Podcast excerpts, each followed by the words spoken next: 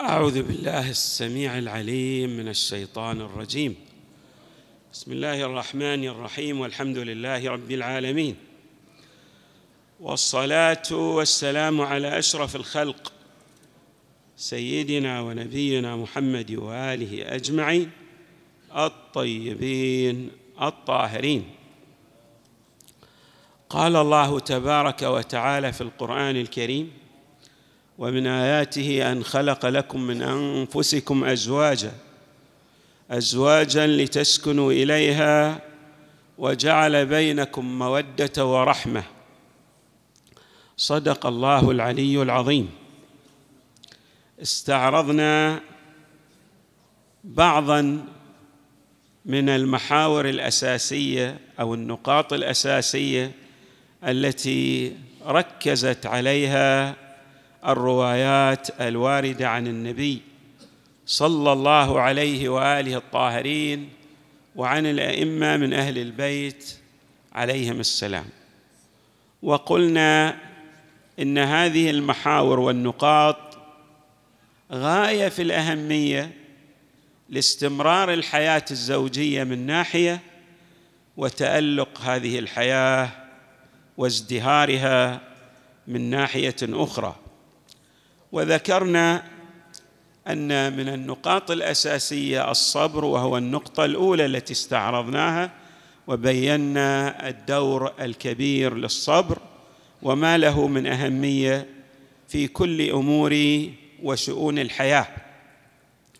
والأمر الثاني ما عبرنا عنه بالجانب العاطفي والرومانسي بمعنى العلاقات الطيبة ذات الدفق والحنان بزخم هائل وكبير وهذا لا بد أن يتأتى من قبل الزوج باعتبار أن الزوجة في الأعم الأغلب أن هذا الجانب يتوافر في شخصيتها.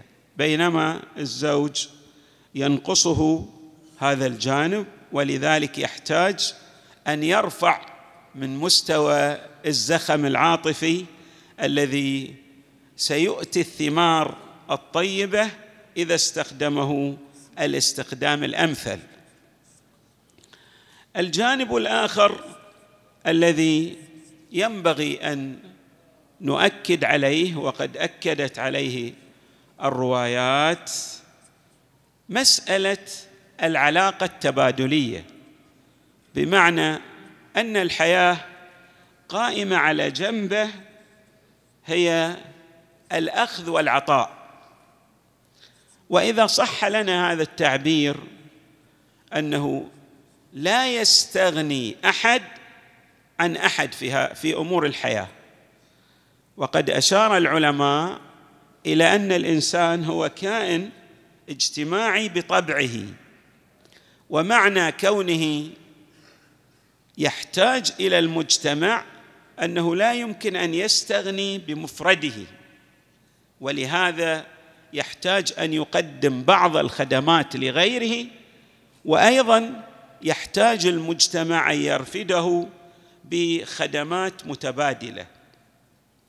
وأعظم الناس في الأخذ والعطاء أعظم الناس الزوج والزوجة والأسرة بشكل عام. بعض الناس لا يلتفت إلى أهمية ما يقوم به الزوج لزوجته وبالعكس. هذا العطاء المستمر له التأثير الكبير والعظيم ليس فقط في ديمومة العلاقات الزوجية وترسيخ العرى بل تشير الروايات إلى أن ذلك ينعكس أيضا على الجانب المعنوي من شخصية الإنسان. يعني بالإضافة إلى أن هذه الحياة ستستمر ستثمر أيضا الجنبه التكاملية في شخصية الإنسان أو الجنبه المعنويه في شخصية الإنسان يرتبط بالتقديم المستمر للعطاء على أكثر من صعيد وفي أكثر من جانب. ولنشير إلى بعض من الروايات التي تفصح عن هذا المعنى. نعم رواية مثلا بالنسبة لما ورد في المرأة هناك شيء كثير ولكن حري بنا ان نذكر ما ورد في الرجل في هذا المجال ثم نعقبه بما ورد في المرأة. مثلا في الرجل لا يخدم العيال إلا صديق أو شهيد أو رجل يريد الله به خير الدنيا والآخرة. هذا الذي يقدم في لعياله لزوجته هذا إما صديق أو شهيد أو شخصية الله تبارك وتعالى يريد أن يفتح له خيري الدنيا والآخرة. انظر إلى مسألة الجنبه المعنوية الجنبه التكاملية في شخصية الإنسان. يعني إن هذه الخدمة ليست فقط توثق علاقة المحبة والوئام بين الزوج وزوجته بل لها طابع معنوي ينعكس على شخصية الإنسان التكاملية. رواية أخرى أيضا عن الإمام الصادق عليه السلام. من من حسن بر بره بأهله. زاد الله في عمره. نحن نعلم أن هناك موجبات تؤثر في الانسان في الأجل في طول العمر. من يعيش بإحسانه في الروايات أكثر ممن يعيش بأجله. ما معنى من يعيش بإحسانه أكثر ممن يعيش بأجله؟ يعني أن الناس الله تبارك وتعالى كتب لهم عمرا محددا وهناك عمر مشروط يسميه العلماء العمر المشروط. بمعنى أن الله تبارك وتعالى كتب لك أن تعيش مثلا خمسين سنة. ولكن إذا أحسنت إلى الناس سيضاف إلى عمرك عشر سنين. إذا أحسنت إلى أهلك وإلى أقاربك سيضاف أيضا عشر سنين أخرى. وهلم جرى.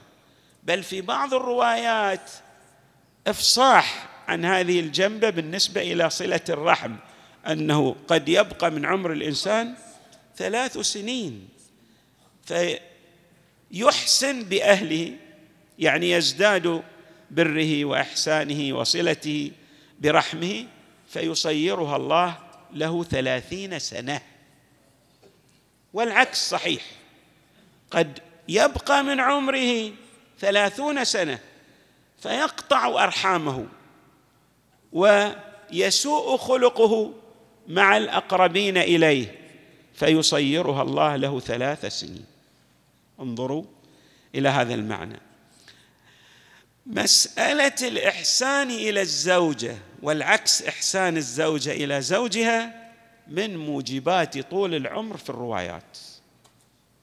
يعني ليس فقط جنبة تكاملية ومعنوية بل هناك زيادة في عمر الإنسان الذي يحسن إلى أهله كما في هذه الرواية عن إمامنا الصادق عليه السلام من حسن بره بأهله زاد الله في عمره ورواية أخرى أيضا مشهورة عن المصطفى صلى الله عليه وآله يقول فيها خيركم خيركم لأهله.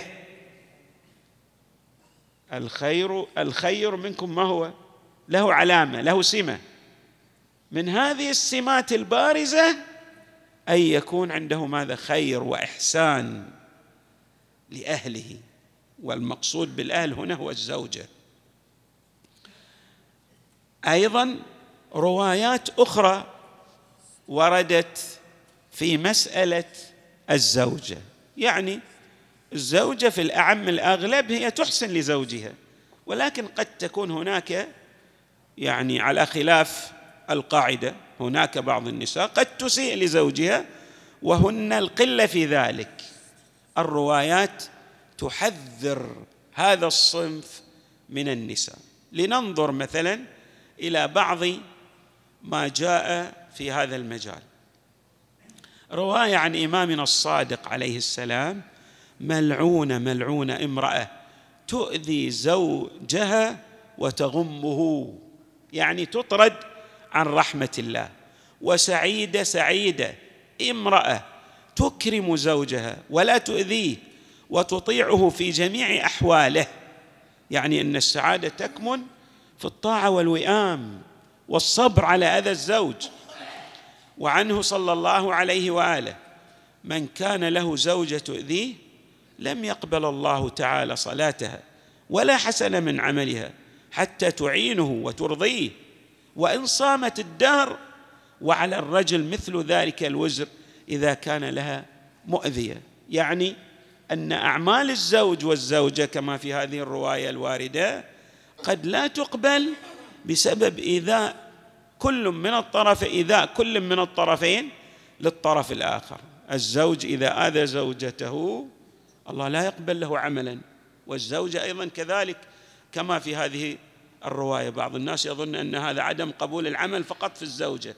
لا كما ورد في هذه الرواية عن المصطفى صلى الله عليه وآله حتى الزوج الله لا يقبل له عملا إذا كان يؤذي زوجته. وأيضا الروايات كما أكدت على الإحسان والبر من لدن الزوج إلى زوجته أكدت على الإحسان والبر بالرغم أنه كما أشرنا هو حاصل في الأعم الأغلب يعني الزوجة في الأعم الأغلب هي تحسن لزوجها وترعاه.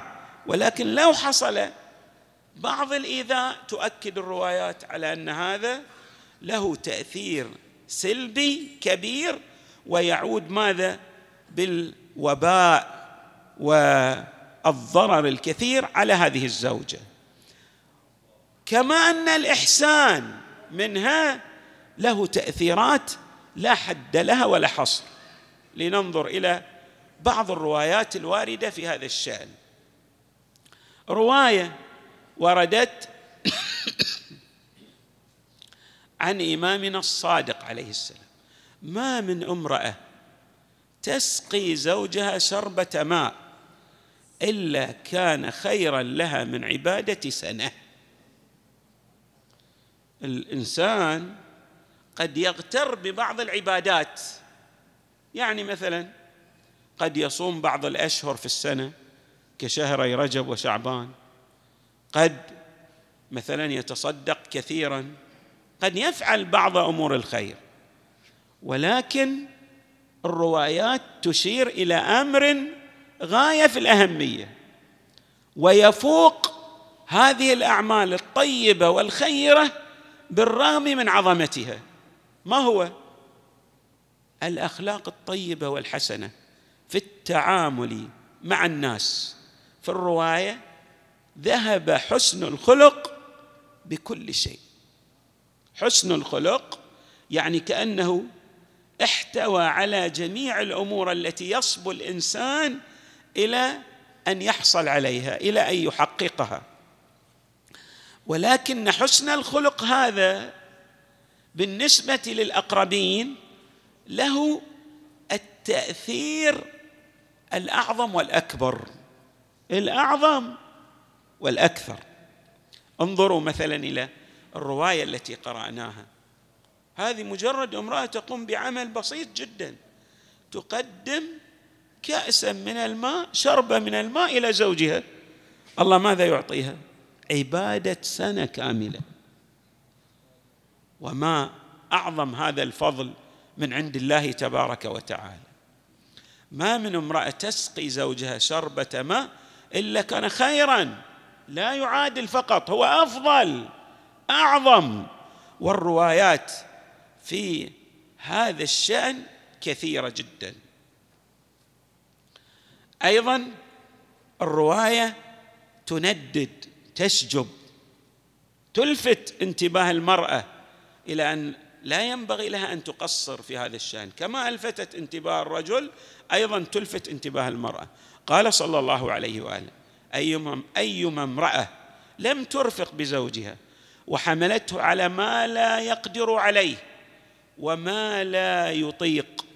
لم تقبل لم تقبل منها حسنة وتلقى الله وهو عليها غضبان. كما أن الأعمال التي تأتي بها الزوجه لها التأثير العظيم والكبير وتنعكس ايجابا على شخصيتها من الناحية المعنوية.